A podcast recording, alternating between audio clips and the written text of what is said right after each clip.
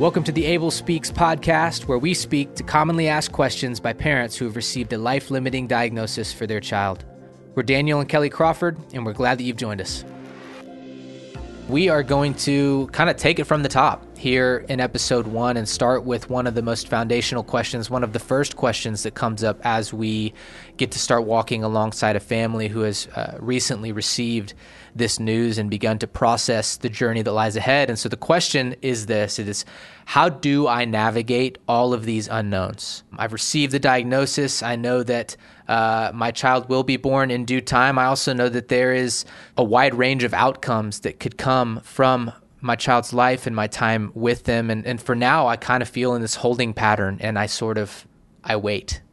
And so why is this the question that we're going to tackle first? Yeah i think when um, families first reach out to us and they're explaining to us um, how their journey has looked so far really what they're communicating to us um, without even they don't know what the right questions are but they're communicating to us that we're really struggling with this long, what feels like a very long season of waiting.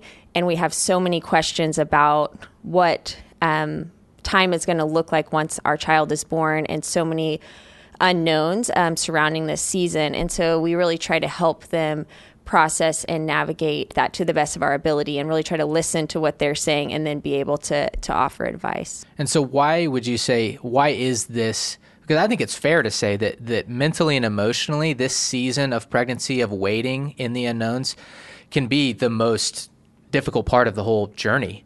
And so why why do we have such a hard time in the in between? I think that our flesh, um, fleshly response to life in general is control, you know, and we want to know um, and anticipate outcomes in our life and be able to plan accordingly.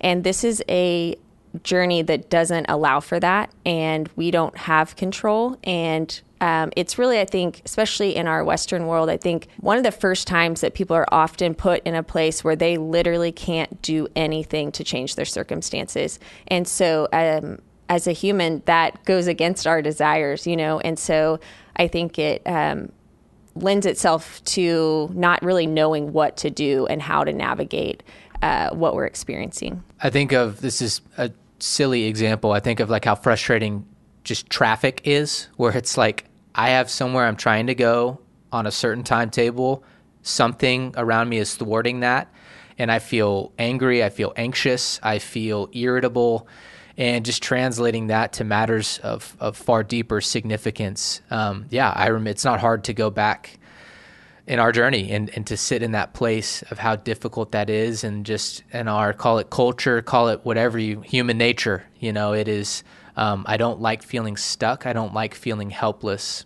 And so with that a, a follow-up question that i'd ask you is as as we reflect back and go back and place ourselves back in that place um, were there any byproducts any results from that season of waiting that you saw in our journey and in, in our personal lives. Yeah, I think for us um, and what we've seen with other families is just that once we acknowledge and accept that lack of control, really the only thing left is to lean into the Lord and really depend on Him in a way that most of us really never have to um, because we do have such control over most aspects of our life. And so, as believers, I think we really look back at that as like a gift and a way that the Lord used Abel's life to to teach us how to depend on the Lord in a way that we never would have if we hadn't walked through deep suffering. Abel taught us how to take life one day at a time and one hour at a time sometimes and really depend on the Lord in a, in the way that I think w- he created us to, um, which is that he gives us manna one day at a time. And I think we just aren't going to embrace that unless we're really forced to. And so we really do see that as like a gift from the Lord through Abel's life. Yeah.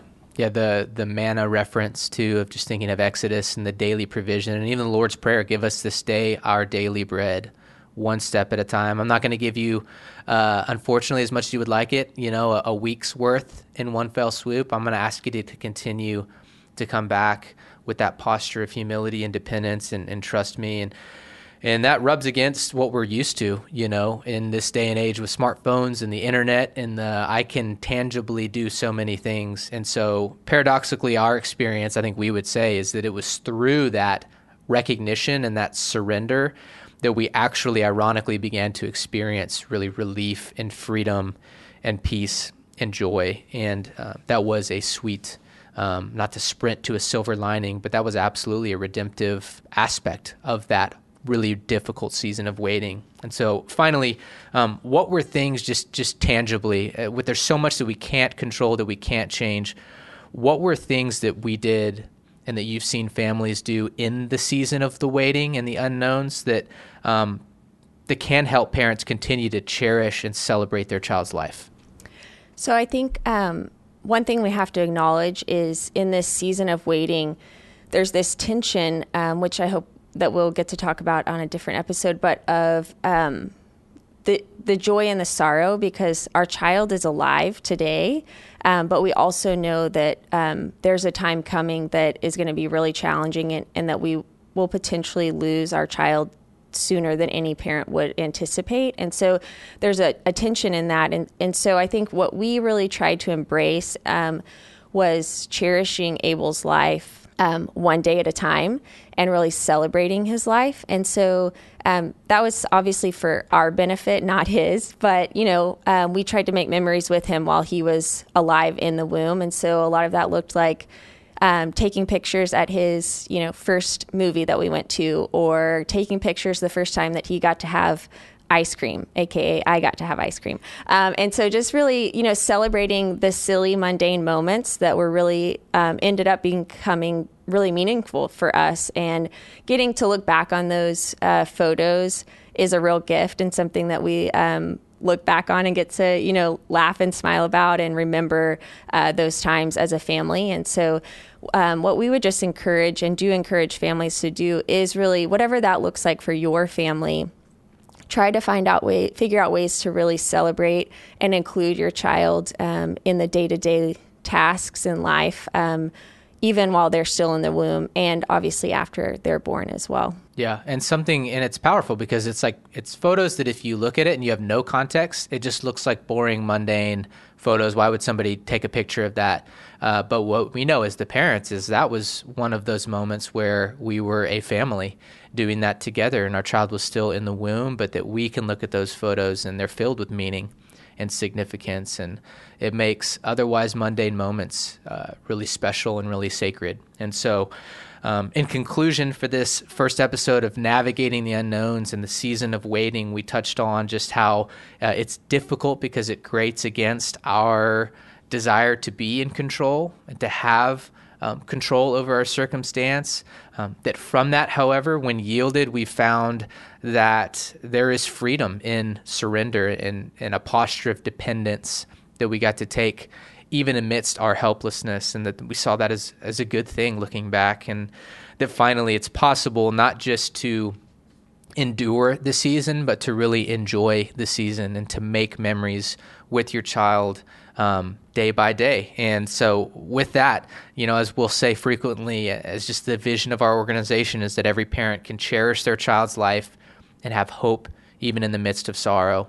And so, um, that can still be done in the waiting, in the unknowns. And so, um, that's what we would leave you with and, and offer to you. And um, we'll see you next time as we tune back in uh, on the Abel Speaks podcast.